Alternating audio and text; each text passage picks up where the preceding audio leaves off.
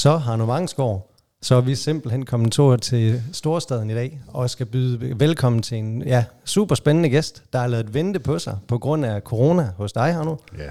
Men øh, en god klavborgost tager den tid, en øh, god klavborgost skal tage. Så velkommen til dig, Christian Arnstedt. Både med en McKinsey-baggrund og folkekær løve fra Løvens Hule, og selvfølgelig CEO i Blazer Capital, som er det, vi glæder os super meget til at få ud sammen med dig i dag. Tak for invitationen. Det er en fornøjelse at se jer.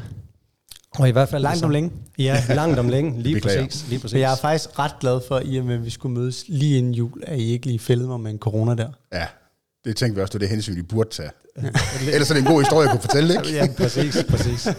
Og hvis der var nogen, der skulle have lavet den Harnomangsborg, så skulle det have været dig. Ja, altså, det så, er, det er nok ret i. Ja. Jamen, øh, skulle vi ikke starte med, Christian? Kunne du ikke prøve at sætte lidt øh, nogle ord på Blazer Capital i almindelighed, og hvordan I arbejder med, når I tager brains ind i porteføljen? Og måske dig selv, faktisk Ja, også. måske dig selv, ja, selvfølgelig. selvfølgelig. skulle starte lige starte der, der, ja. Lad os lige starte der, ja. Jamen, hvad vil I vide om mig? Hvad vil du fortælle? Jamen, altså...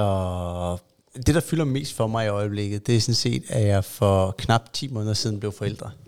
Øh, Så altså, når jeg ikke er på kontoret, så, øh, så fylder det rigtig meget. Så sidder jeg om morgenen derhjemme klokken halv syv og leger med Noras ark på gulvet nede i stuen, inden, uh, inden jeg skal køre herind. Så, så det fylder meget. Så derfor du gaber lidt, da du kom ind ad døren. Det er altså øh, det er del børneværelse med et, øh, et barn under et år. Det er, det er en anden søvn, end det var inden. Det er tough, det er præcis. Jeg har en på fem måneder, så ja. Yes. Jeg kan jo. forklare alle mine grå hår. Jeg sidder og tæller dem dagligt, hvorfor det er, de kommer. Så. Men det er jo en stor glæde. Ja, ja. det må altså, sige. uden at det måske sådan behøver at være sådan en oplæsning i CV'et, måske bare lige øh, gå lidt tilbage. Øh, Af hvem jeg er historisk arbejdsmæssigt. ja, det kunne være fint. Ja, jamen altså, øh, jeg er Christian, og øh, jeg startede øh, min uddannelse øh, efter gymnasiet på øh, CBS, øh, hvor jeg læste International Business derinde.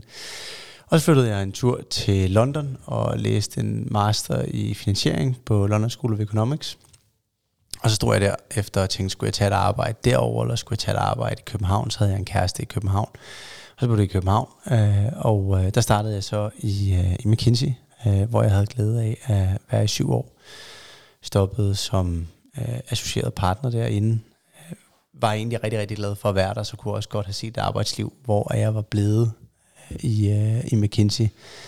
Men omvendt så havde jeg sådan en drengedrøm om, at jeg synes, det var sjovt at, at komme ud og prøve at, at være på den anden side af rådgiverbordet og være med til at bygge nogle ting øh, og, øh, og følge dem øh, helt fra start og, og et godt stykke frem. Og, øh, og som sagt så gjort på et tidspunkt, så tror jeg, jeg følte, at jeg havde været der i syv år. Hvis jeg skulle være sikker på, at jeg fik det gjort, så skulle det være der. Så skulle jeg ikke blive hængende længere. Og øh, så gik jeg så ud sammen med, med et par andre og, øh, og startede øh, Blazer Capital, hvor øh, min partner øh, Pascal Vasili øh, var med helt fra starten og, øh, og også partner sammen med mig herinde i dag.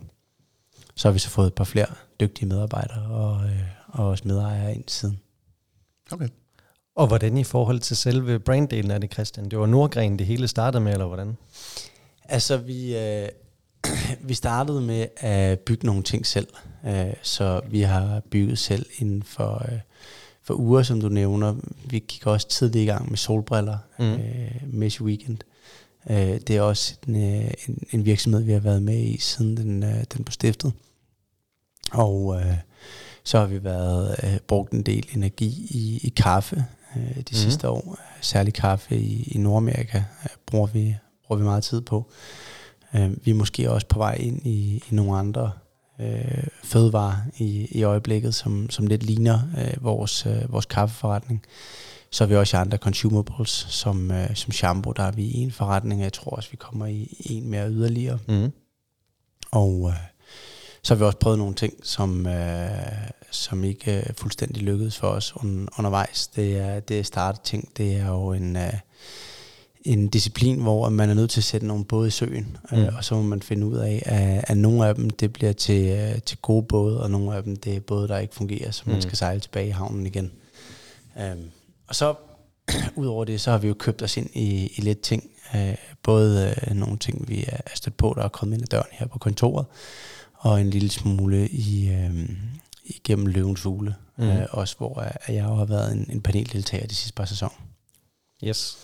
Øhm, hvis man så lige prøver at tage fat i nogle af dem, der bliver lidt mere på startup case, kunne du være sådan lidt konkret med, hvordan sådan en proces er? Har I et team, der går ud og kigger på produktudvikling, og hvor der er et potentiale i markedet, eller finder I nogen, der har gejsten for startup-delen og har noget produktkendskab, som I ligesom kan byde velkommen ind? Er der, er der en måde at arbejde på, eller hvordan tilgår I Altså, det? tænker nogle af dem, hvor vi har været med helt fra da de blev stiftet? Lige præcis.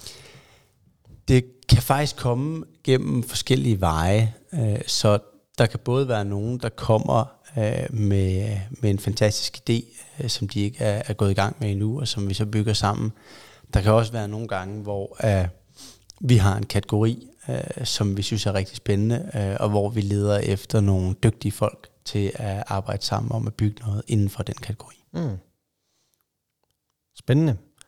Jamen, øh, hvis vi sådan bruger lidt mere ned, og så ser bredere på konkurrencelandskabet, og ser sådan direct-to-consumer-delen i almindelighed, hvor at det er jo en fantastisk mulighed for at springe nogle værdi, eller led over i værdikæden, og nogle helt andre muligheder for os at profitmaksimere.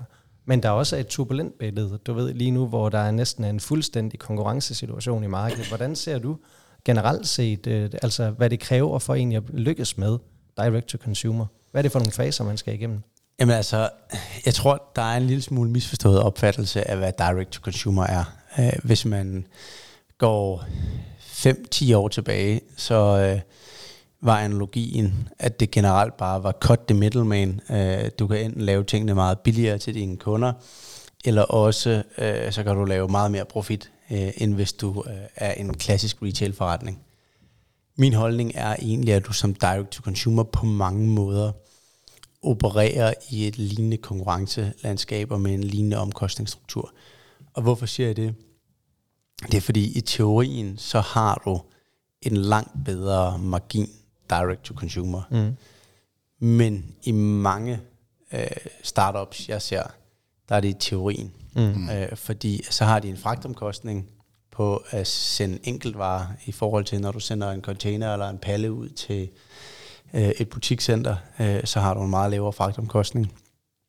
Og så har du tit en relativt stor markedsføringsomkostning til Facebook eller Mm. Google, øh, hvor øh, at man betaler en, øh, en del til dem. Mm. Øh, så, så for rigtig mange direct-to-consumer virksomheder, der ligner deres øh, PRL, den du ser i en, en klassisk øh, virksomhed, og nogle gange i de første år, øh, der skal de faktisk overinvestere, fordi de har jo ikke et brand endnu. Mm. Hvad vil sige, det er dyrt for dem at, at, at købe kunderne.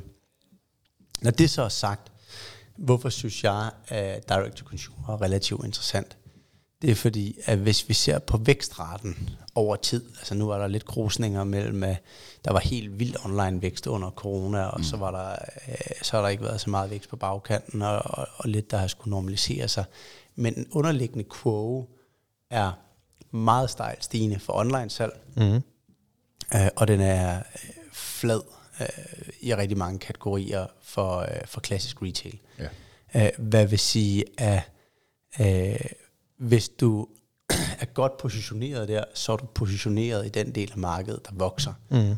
Øh, og hvis du ikke er godt positioneret der, så kommer din markedsandel altså til at falde. Mm. Øh, så, så for mig der er det ikke så meget omkring PRL'en øh, nødvendigvis at være direct to consumer, og du siger, at der er den overlegen i forhold til den klassiske retail-model. Men det handler om, er du der, hvor væksten er? Ja. Det, det giver super god mening, men det er sjovt, jeg bare lige sådan lige en lille hook tilbage, det var mere sådan en, en refleksion, jeg lige havde.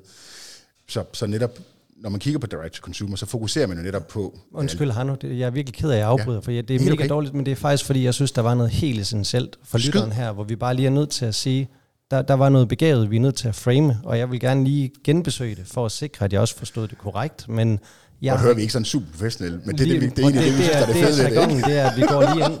Men det er det der med at få det, altså få det framed, fordi at øh, Jeff Bezos i tidernes morgen, han sagde faktisk selv, at han kunne se, at øh, jeg tror, e-commerce dengang vækstede 3.000 procent om året. Hvis man kan lidt i forhold til rente-rente, eller renters rentekalkulationer, så bliver det bare vanvittigt eksponentielt.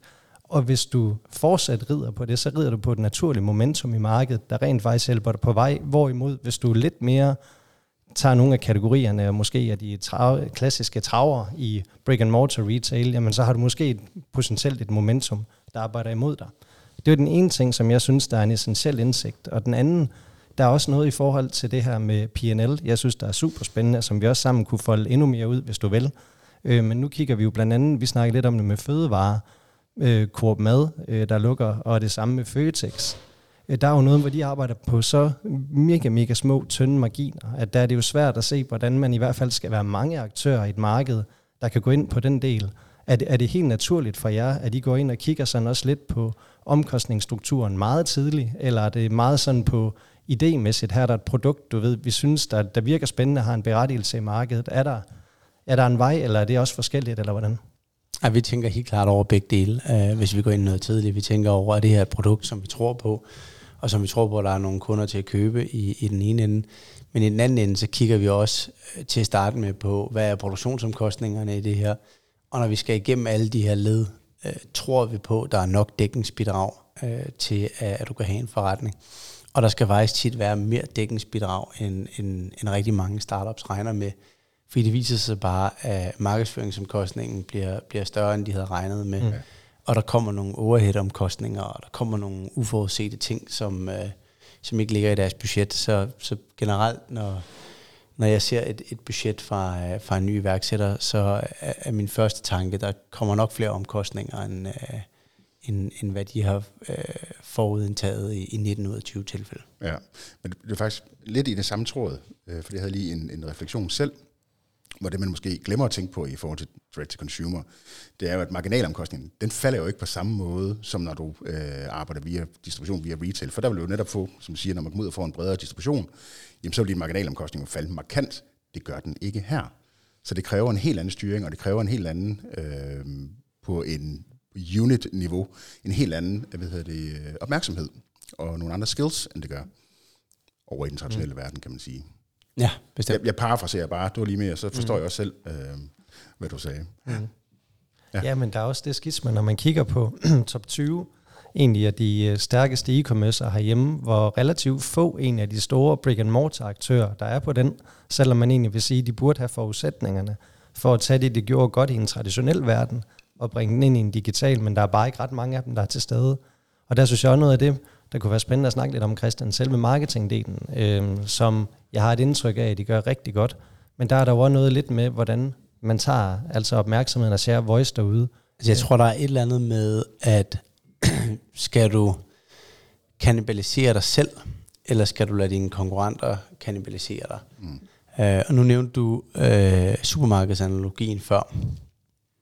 Og uh, der er ikke nogen tvivl om, at det vil være tabsgivende. Det kan vi jo også se i uh, nemlig regnskaber. Uh, det er meget dyrt at bygge det, de bygger.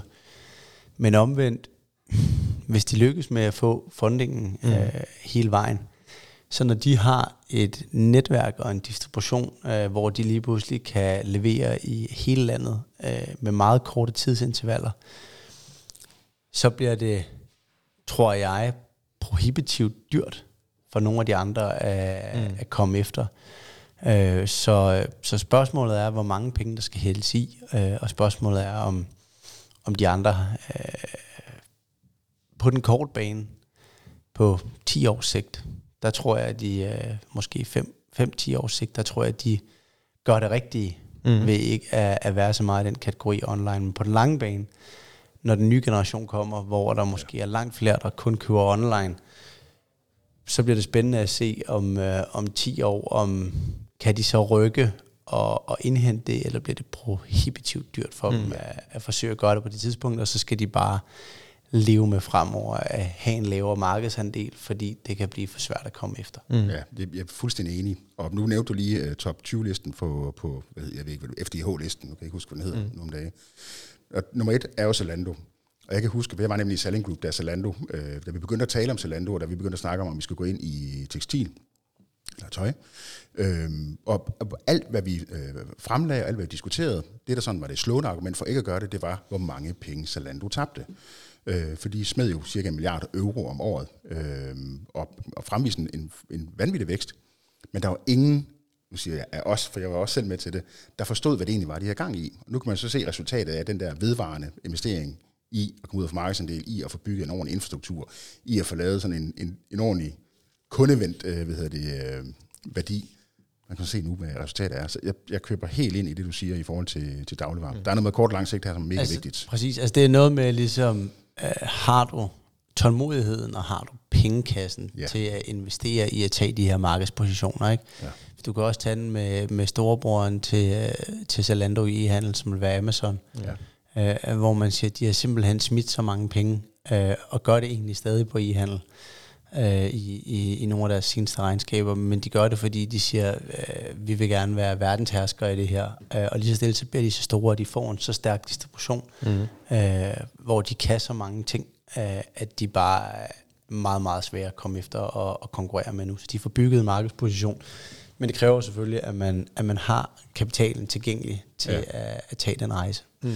Ja, jeg tror sgu ikke altid nødvendigvis, det er kapitalen, der er det største problem, især ikke for de store dagligvarekoncerner. Nu kan man selvfølgelig, dårlig regnskab kan jo, kan jo rykke rigtig meget på en, på en CEO's mandat, men, men jeg tror mere, at det er forståelsen af det, hvis jeg skal være øh, lidt skarp. Jeg vil kunne sige, at dagligvarekoncernerne, de kører jo, øh, nogle af dem nu, uh, Selling Group uh, har, har i de regnskaber, jeg har set, uh, løbende haft lidt, lidt mere at rykke med, end, end, end deres konkurrenter hos, hos Coop uh, må, måske har haft på bunden.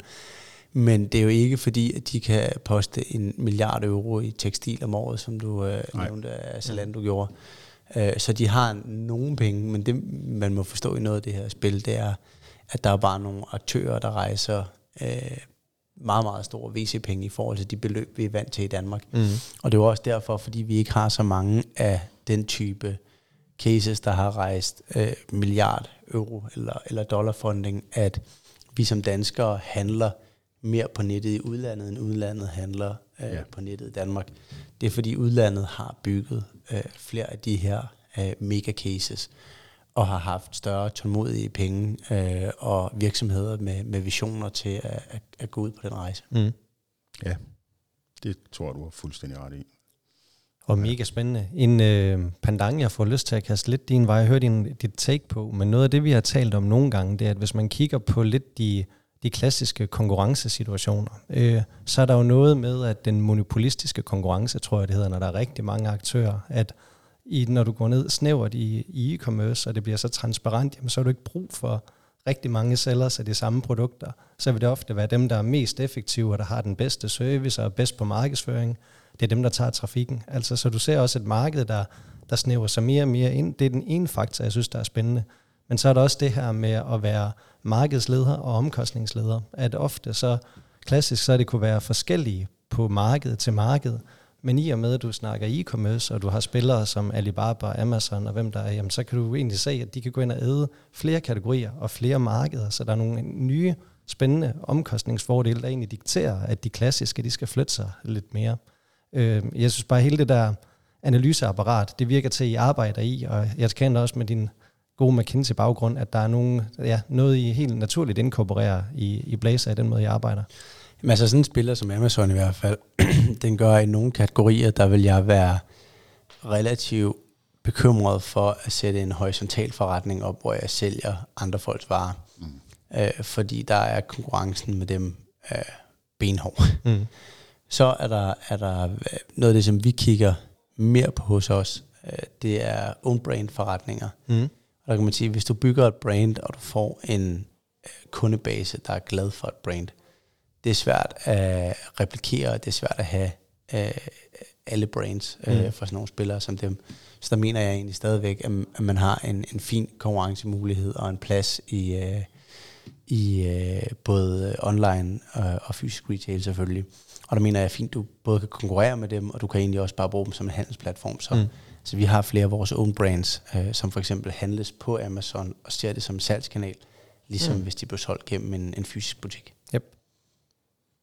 Godt. Øhm, hvis vi går lidt mere ned på det organisatoriske i forhold til Blazer Capital, øh, og snakker sådan lidt mere på kernekompetencer, er der nogle ting, hvor I kan sige, det er lige præcis her, vi skal være rigtig gode? Til start med, der havde vi en øh, idé om, at vi skulle bygge alle funktioner øh, internt. Hvad vil sige, vi ansatte øh, markedsføringsfolk, online markedsføringsfolk, øh, SEO-folk, tech-folk, logistikfolk øh, med videre.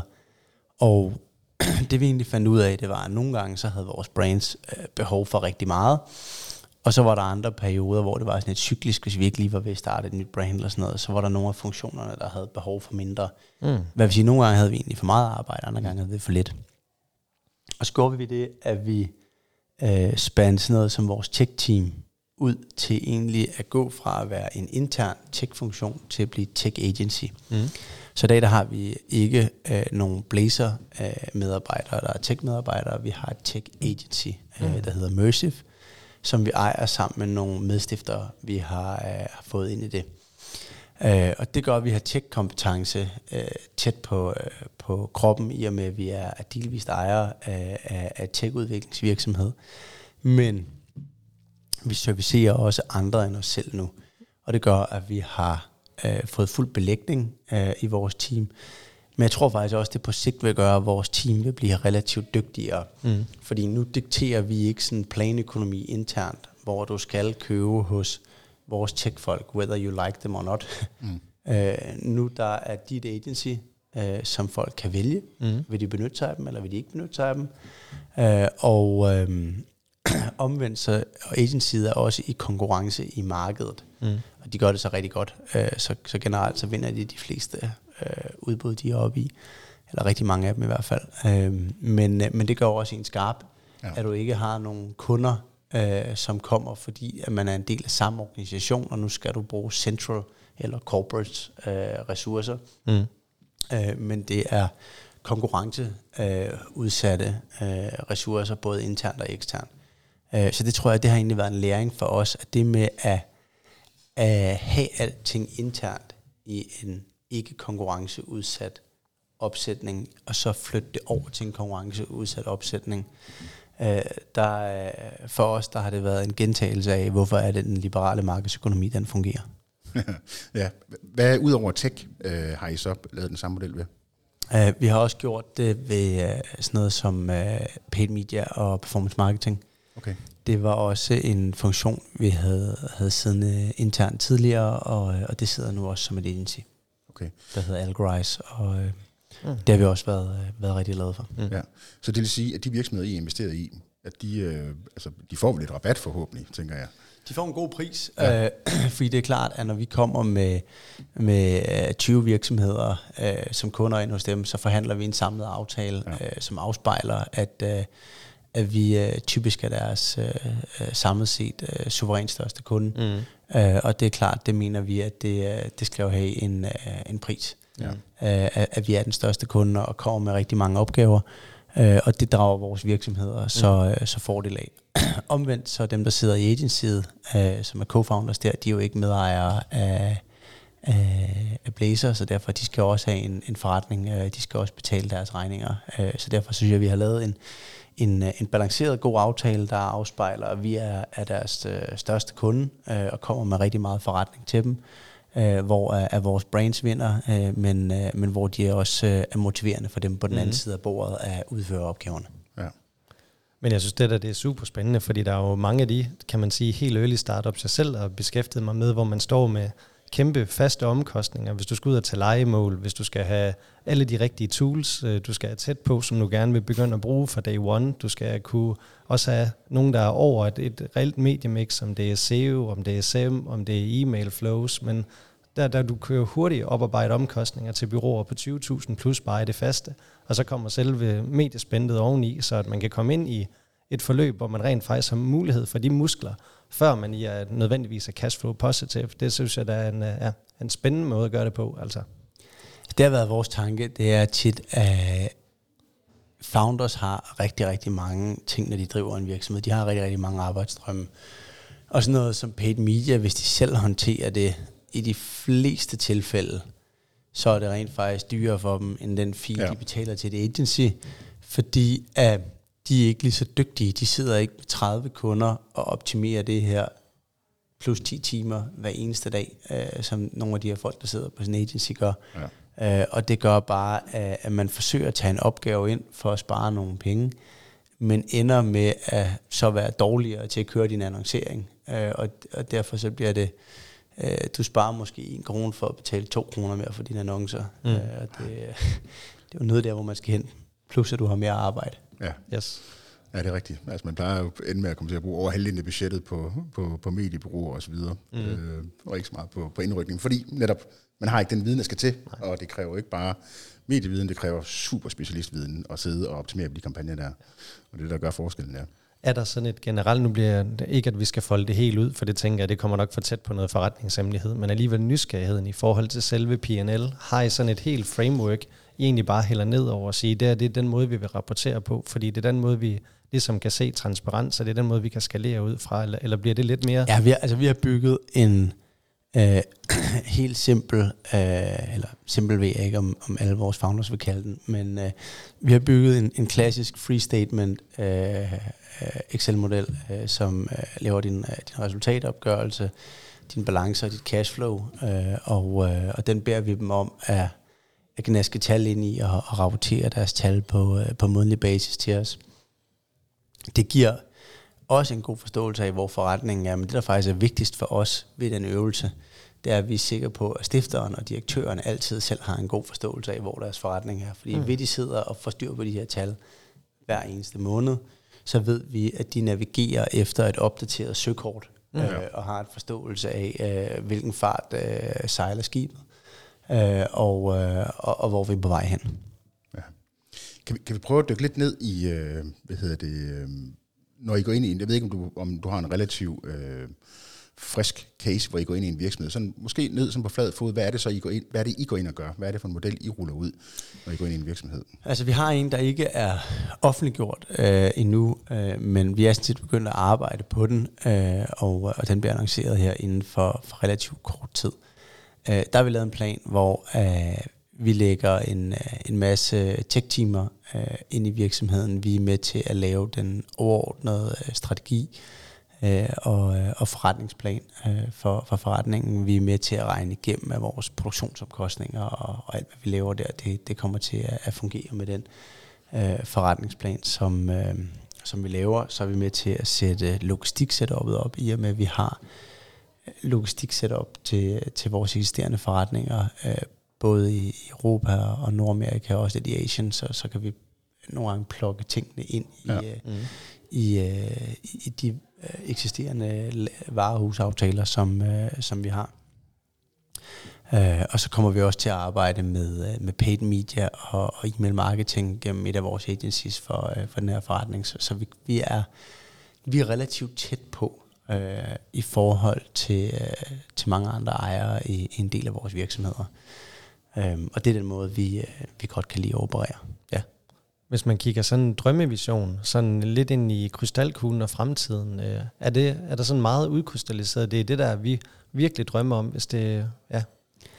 Altså, vi drømmer om, at nogle af vores øh, virksomheder bliver til nogle rigtig gode, langsigtede uh, consumer brands, som øh, kommer til at give deres kunder nogle rigtig gode oplevelser øh, gennem mange år og dermed kommer til at vokse sig til, øh, til store og, øh, og gode forretninger, som vi er stolte af at kigge på. Mm. Apropos størrelse, så er der sådan en ting, jeg lige sad og tænkte på, før vi gik i gang her. Fordi nu, hvis man arbejder med, med online og med digital, så, så fylder direct-to-consumer rigtig meget, og de kendte brands, øh, nogle af dem I også er med til at skabe, fylder rigtig meget af vores bevidsthed. Men hvad er din øh, vurdering af, hvordan det reelle magtforhold er, hvis du kigger på, vi kan også tage ned i en branche, om det er beauty eller hvad det måtte være, hvad er den reelle magtbalance imellem sig, i gåsøjne, de traditionelle brands, og så de her øh, direct, nye, øh, pure digital, øh, direct-to-consumer brands? Altså, det der er godt i consumer goods, øh, når du kommer som ny spiller, øh, modsat nogle andre øh, kategorier, det er, at de her kategorier, de er sjældent øh, winner takes it all øh, kategorier. Og hvad mener jeg med det? Der mener jeg, øh, hvis du tænker på en øh, platform øh, til, at folk kan udstille deres øh, CV'er og kigge på jobs og roller, tænker du kun på LinkedIn. Mm. Øh, der er ligesom kun én. Øh, hvis du tænker på øh, salg af øh, shampoo eller kosmetik, eller hvad du nu kan have af consumer mm. goods, så kan de fleste nævne 10-20 brands øh, inden for rigtig mange kategorier. Øh, så, så der er bestemt plads både til incumbents og til upcomings. Men det er klart, at upcomings øh, tager som regel markedsandel øh, på bekostning af, af, af incumbents. Mm. Øh, Hvilket er også sikkert er derfor den naturlige årsag til, at vi ser noget MRA, den her kategori af nogle af de her incumbents, de kigger på nogle af de her nye og siger, okay, men de her de tager meget markedsandel. Vi har øh, de finansielle muskler, øh, dem køber vi, sådan, så vi kan fastholde eller udvikle vores, vores markedsandel, i stedet for at, at give plads til det her. Og det er jo så heldigt, at der sidder nogle founders nogle gange på den anden side, som tænker, at nu har de slidt og slæbt med det her i, i, øh, i 10 år og, og lavet store kompromiser ofte i, i deres liv for at komme dertil. Øh, så, så det er de måske klar på, og, øh, og så, så ender er der jo på en eller anden måde et økosystem, øh, hvor øh, at der er nogle initiativrige og driftige mennesker, der, øh, der bygger noget, og nogle gange holder de fast i det, hvilket er fantastisk. Men andre gange, så, øh, så ender de her store spillere, der har øh, musklerne med at, at købe dem. Ja. Øh, og øh, egentlig tror jeg til gensidig glæde, både for, for de store virksomheder og for de folk, der har bygget dem, som siger, at de skal måske også nå noget andet i deres liv, end, uh, end at sidde på kontoret kun. Mm. Ja ja, fordi det der inflection point bliver, måske ved med at vente på sig man knokler på, man knokler på, og man kan se, at der kommer en vækst, og man kan måske begynde at se vi sige, noget, noget, noget bundlinje, men, men stadigvæk, så skubber man et eller andet foran sig, og det der inflection point, det bliver ved med at være i en eller anden afstand foran dig hele tiden. Ikke? Ja, men omvendt så er det jo fantastisk, nogle af de virksomheder også, hvor at øh, der er folk, der har holdt fast øh, og sagt, at det her skal være min virksomhed, øh, og den så vokser sig større og større. Det er jo også noget af det, der vil være, være fint i forhold til Øh, at sikre nogle... At virksomheder vokser større og, og vedblive med at være danske ja. virksomheder. Mm. Fordi man kan sige, at i opkøb, øh, der er en, en stor del af gangene, der er det udenlandske købere, ja. øh, og så er det jo ofte ikke danske virksomheder længere. Nej, det er rigtigt. Vi var over besøge Paul Tyrgod fra, fra ProShop. Han er jo et rigtig godt eksempel på det. Mm. Men i mange, mange år. Øh, jeg startede faktisk på et webbureau i 1996, øh, hvor ProShop åbnede lige på den anden side af gaden øh, i Aarhus. Og så det er jo virkelig langt sejt træk, mm. han har taget der for at give et godt eksempel på det. Mm. Ja. ja. Hvordan lige til, øhm, til potentielle et nye iværksætter derude, der går og drømmer om at skabe noget selv, øhm, og det, jeg ved godt, det kan man ikke bare lige sætte to streger under, men er der noget, hvor man ligesom kan sige sådan kapitalbehovet, at hvis du gerne vil gå direct to consumer vejen, og hvor du ligesom skal have en eller anden pose penge med fra start, for at have en fair chance of making it? Er, er der noget, hvor du ligesom kan sige, så vil det være typisk i det her scope, hvis du vil bootstrap? Jeg tror, det kommer meget an på, hvilken hastighed skal det gå med. Mm. Er du ok med, at den første ordre, du producerer, den er lille bitte, og når du har solgt den, så skal du måske vente fire måneder på at få nye varer, inden du kan sælge noget igen. Øh, eller øh, står du et sted, hvor du siger, nu er jeg et sted i mit øh, liv, jeg har måske øh, børn og hus og, og, og en husholdning, jeg skal finansiere, øh, så det her, det kan ikke tage fire år, inden, mm. at, inden at jeg kan tage mig en ordentlig løn, øh, så er man måske mere afhængig af øh, at gå ud og rejse noget kapital øh, til hurtigere at kunne komme frem til at se, om det her er en flyvbar virksomhed eller ej, mm. fordi at, at ens opportunity cost of time øh, måske er større, når, når du kommer senere hen i, mm. i tilværelsen. Øh, så jeg vil sige, er du ung iværksætter, kan du leve på en sten, og har du all the time in the world, øh, så kan man godt starte mange direct-to-consumer øh, ting for relativt små penge. Mm. Står du et sted i dit liv, hvor at du har behov for øh, inden for 12-18 måneder at vide, om det her det flyver, mm øh, så er det, er det måske en fordel, at, hvis man kan gå ud i, i det enkelte netværk eller sådan noget og rejse en million eller to, mm. øh, for øh, hurtigere at kunne komme op i banen og se øh, af det her øh, fugl og fisk. Mm. Cool. Ja. Så er der noget spændende også i forhold til selve McKinsey-baggrunden her nu. Øh, der er lige en galant indledning til dig, hvor vi var inde og kigge på, at det bliver masseret ind. Jeg kan ikke huske, det var selve den formulering, du fandt på sitet med at... Jo, det er rigtigt, ja. ja. Jo, jeg tror, jeg, jeg, jeg kopierede den lige her. Øhm, det bliver så på engelsk. We have deployed a structured approach to setting up and scaling new, a new business through deployment of standardized processes. Every, every startup launch is run like a McKinsey project. Øh, det synes jeg var en, en uh, ret fed sætning. Nu griner du. jeg ved slet ikke, hvor du har fundet den. På jeres website, About Us. det, er, det er en af mine kollegaer, jeg tror, der har skrevet det for 5-6 år siden, og jeg har okay. faktisk ikke set det siden. Så, men det kan være, at jeg skal, selv skal gå ind og lige opdatere mig om, hvad der står på vores hjemmeside. øhm, jeg tror, at vi har forsøgt at tage noget af den værktøjskasse, som vi kommer fra, øh, og sige, øh, vi mener, det er fornuftigt at have noget struktur i, i nogle forskellige skridt. Øh, så når vi går, øh, går i gang med noget, så siger vi, øh, nu kigger vi måske på en, en ny idé, en strukturel måde, hvor vi siger, lad os se på, for det første tror vi på ideen, og er det kun én person i vores ledelsesteam, eller kan vi overbevise nogle andre omkring den, og så sige, kan vi så lave lidt due diligence på den, hvor vi får lidt kundeservice, øh, lidt customer insights, øh, og det kan man jo gøre på, på en stor skala i et McKinsey-projekt, hvor du hyrer et analysebureau, øh, men du kan også gøre det på en meget mindre skala med, med et startup, hvor at du øh, øh, laver en online spørgeskema øh, og, og får, får distribueret det rundt i, øh, i den, den relevante kundegruppes øh, segment, øh, sådan øh, lidt ad hoc, og hvem kender... Øh, øh, nogen, der kunne være kunder til det her, og lad os lige få 30, 40, 50 svar på, på det. Og så måske noget med at gå videre og så sige, i, i et stort projekt, hvis du lavede et, et MA-opkøb, øh, så vil du måske tale med 30 forskellige industrieksperter øh, og betale dem for nogle expert calls. Øh, vi kan tit finde folk, hvor, som har arbejdet i en industri tidligere, øh, og hvis vi byder dem på en kaffe og en croissant, øh, så, øh, så vil de tit også gerne dele nogle af deres industrierfaringer, øh, så vi egentlig får lavet meget af den her analytiske øh, DD-proces, som går gennem nogle stage gate og nogle kasser, øh, mm. når vi kigger på et initiativ og, og en idé. Øh, men, øh, men for en lavere omkostning, ja. øh, end, øh, end når vi gjorde det for, øh, for en big corporate. Mm. Ja, så, det er ikke, øh, så den første PowerPoint koster ikke 2 millioner? Det gør den ikke, nej. Nej, det var godt. ja. øhm, hvis man sådan kigger på de aktører, altså hvis man går med drømmen om og rigtig gerne vil blive dygtig inden for det digitale, hvad er det, du mener, der skiller forne fra bukkene? Altså hvad karakteriserer alle jer, der, der gør det bedst? Det var et bredt spørgsmål.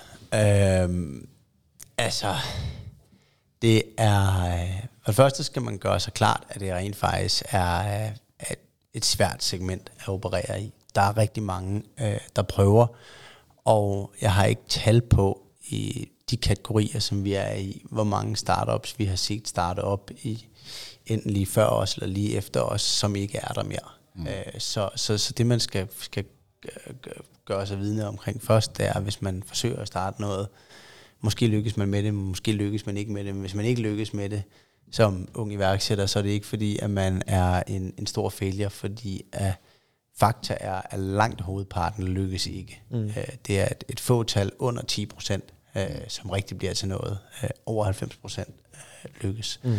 Lykkes ikke.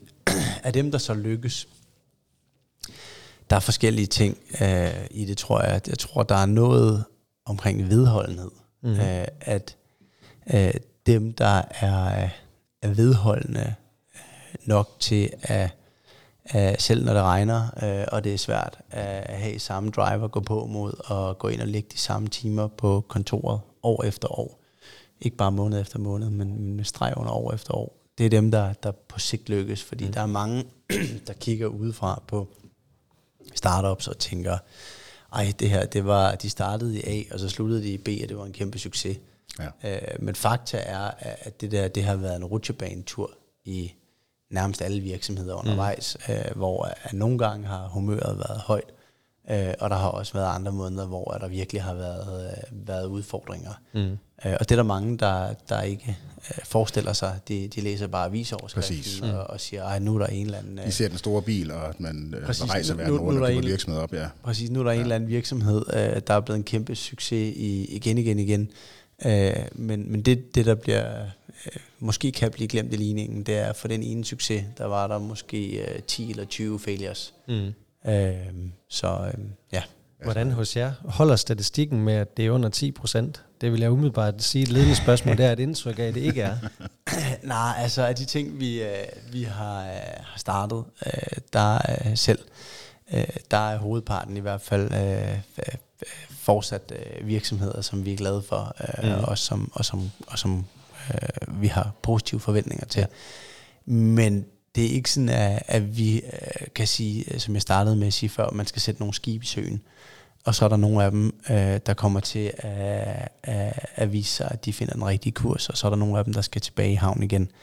Øh, og sådan vil det også være for os. Altså, jeg, øh, jeg er helt sikker på, at øh, der er ting, vi sidder med i, øh, i dag, og ting, vi kommer til at gøre i fremtiden, som heller ikke kommer til at lykkes for os. Mm. Tør, tør du sådan at, at, at sige, hvad jeres ratio er? Det kan godt være, det er et dumt spørgsmål, men det kunne være Men interessant at høre. the jury is still out, uh, på en eller anden måde, vil jeg sige. Fordi hvis jeg ser på, på de ting, uh, som, som vi selv har, uh, har, har bygget og startet, uh, der tror jeg, vi har startet en 3, 4, 5, 5 6 uh, virksomheder. Syv måske. Uh, og der er to af dem, uh, som vi... Uh, uh, enten har, har solgt aktiverne fra i, eller har, har solgt virksomheden fra øh, til, til nogle andre, fordi vi ikke rigtig troede på, at vi kunne få det op at flyve. Ja. Øh, og så har vi øh, resten af stadig aktive virksomheder, øh, som øh, øh, for de fleste af dem omsætter for, for relativt øh, pæne beløb i dag. Øh, men fordi de er der, øh, så er det jo ikke en garanti, at øh, de er kommet langt og, og har mange medarbejdere, øh, Øh, at de om 10 år står som, som kategorivinder. Så der kan stadig være noget, som, som vi har i dag, som øh, potentielt viser sig øh, senere hen ikke, øh, ikke at kunne løfte sig til, til et højere niveau. Så det kan være noget, der omsætter for 30, 50, 80 millioner i vores portefølje i dag, hvor vi må sige, det, får vi, det fik vi ikke lykkedes til rigtigt at, at flytte meget, mm. meget længere. Jeg håber jo selvfølgelig, at vi kommer til at flytte dem alle sammen mm. meget, meget længere, øh, og tror på rigtig, rigtig gode muligheder for, øh, for flere af dem. Øh, men øh, det, er, det er jo det lange sejtræk. Ja. Det er Stille og roligt lige, øh, vi er nødt til at, Ja, sidder- honorere, hvad jeg hedder det, den tidsting. her. Ja, lige præcis, Ja. lige præcis. Så de sidste fem minutter, S, er det okay med dig, Christian? Så ja. Ja. begynder vi stille og roligt en wrap-up. Jamen, jeg tænker faktisk, at øh, nu, apropos det lange seje træk, som du siger, øh, nu mange af dem, der, der, der sidder og lytter på, det er jo det er, mange forskellige mennesker. Der sidder både nogen, som sidder øh, som direktør, eller som funktionsdirektør, eller sidder også øh, startup som marketingchef. Der er masser af forskellige folk, øh, som sidder og lytter på det her, som selvfølgelig lytter til vores podcast, fordi at det digital, digital transformation. Det er svært, og de har brug for information og noget, noget indsigt i, hvordan andre kunne gøre det. Og nu kommer jeg tilbage til langsejt træk. Så I er hvad? I er, nu skal I lige regne her, I, I er faktisk øh, I fem og et halvt år inde i Blazer-rejsen, cirka. Hvis jeg Ja, vi regner stiftede, det er rigtigt, vi stiftede Blazer omkring, mener jeg, august øh, 17, og vi havde vores første produkter i markedet omkring sommeren 18, så det er, det er fem og et halvt år siden, at vi blev stiftet, og jeg tror, vi solgte vores første varer for fire og et halvt år siden. Okay. Øhm, så det er jo egentlig ikke ret mange år, men i internetår er det rigtig mange, øh, kan man sige. Jeg ved ikke, bruger man overhovedet ordet internetår mere? Det gør vi da nu her det lyder mega ja. boomagtigt. Nå, beklager. Bare, bare du ikke siger EDB. det kunne jeg godt finde på. øhm, så hvis jeg sådan skulle, skulle prøve, jeg, jeg ved godt, det er også et lidt svært spørgsmål, også bare sådan fuldstændig uforberedt, men hvis du nu lige gik tilbage øh, de her fem år, som sikkert føles som menneskealder på, på nogle måder, og skulle prøve at, at give en eller anden form for sådan øh, ekstrakt af den erfaring, du har fået med der, i forhold til, øh, men det kunne enten være en, der sidder som en handelsvirksomhed, en produktionsvirksomhed, og skal til at i gang med digitalisering, og til at i gang med at sælge online, eller det kunne også være en, en ung, øh, øh, håbefuld, øh, måske lidt og naiv øh, startup-type, der vil til at, at lave sin eget brand. Prøv, hvis du kan, prøv at se, om du sådan koge ind til, hvad, hvad, er det, hvad er det sådan din vigtigste læring er øh, på den rejse? Den vigtigste. Der er mange at, at hive ud af, af læringer i hvert fald. Øh, for det første, øh, tålmodighed. Øh, ting tager, øh, selv i internetverdenen, øh, nogle gange længere tid, end, øh, end man tror. Øh, nogle af de ting, vi øh, har, der omsætter for en 50 millioner i dag, hvis jeg kiggede fem år tilbage, eller fire år tilbage, så havde jeg egentlig selv øh, troet, at de skulle omsætte for, øh, for mere, end, øh, end de gør. Øh, Jeg troede også, de skulle være profitable øh, meget hurtigere, end, end nogle af dem har været. Altså, vi har en del af vores virksomheder, som jeg har en forventning til i indeværende år bliver profitable her i, i 2023, øh, men øh, det er for dem måske først fire, fem år inde i, i deres rejse, at de rigtig kommer til at lave en, øh, en ordentlig profit. Ja. Øh, og, og nu skal nu er året kun begyndt, øh, så jeg mener, de har forudsætningerne til det, men vi skal jo også se det i tallene, øh, når, når året er omme. Så ting tager tid. Øh, ting øh, koster penge. Øh, så måske særligt for direct to consumer, en ting vi har lært, det er værdien af at investere i brand. Øh, det tror jeg måske ikke, vi tilstrækkelig grad øh, gjorde for et par år siden. Øh, og, og hvad mener jeg med det? Der mener jeg, at dengang vi startede for fem internetår siden, som, som du sagde, Heino, eller fire og et halvt internetår siden, da vi gik i markedet, der kunne du i langt større grad drive en profitabel annoncering gennem at være dygtig analytisk på sådan noget som Facebook, Instagram ads. Yeah. I dag der har verden ændret sig. Uh, vi fik iOS 14, uh, øh, som uh, var smidt en håndgranat ind i uh, effektiviteten af, af performance marketing for, uh, for rigtig mange uh, virksomheder. Vi har fået GDPR, vi har fået andre ting. Hvad vil sige, at, at styringsværktøjerne med de her online uh, skyder bare mindre skarpt, end, end de gjorde, hvis, uh, hvis vi går to år tilbage. Ja. Uh, og hvad betyder det? det betyder, at vi så skal tilbage til nogle af de discipliner, øh, som var det, man byggede forretning med før øh, de øh, glade internet heydays. Øh, hvad vil sige, vi skal bygge et godt brand. Ja. Vi skal have den rigtige brandidentitet. Vi skal have den rigtige historie. Vi skal have noget, consumers elsker. Fordi vi kan ikke analytisk sælge til dem længere. Nej. Kun i hvert fald det, øh, det synes jeg faktisk er en rigtig fin udgangskommentar. Det, det, det synes jeg skal have lov til at stå som øh, afslutning. Tusind tak, fordi at vi må komme på besøg Christian. Det har simpelthen været en fornøjelse. Tak fordi du måtte komme. Ja. Det har været en stor glæde at have jer på besøg. Fedt.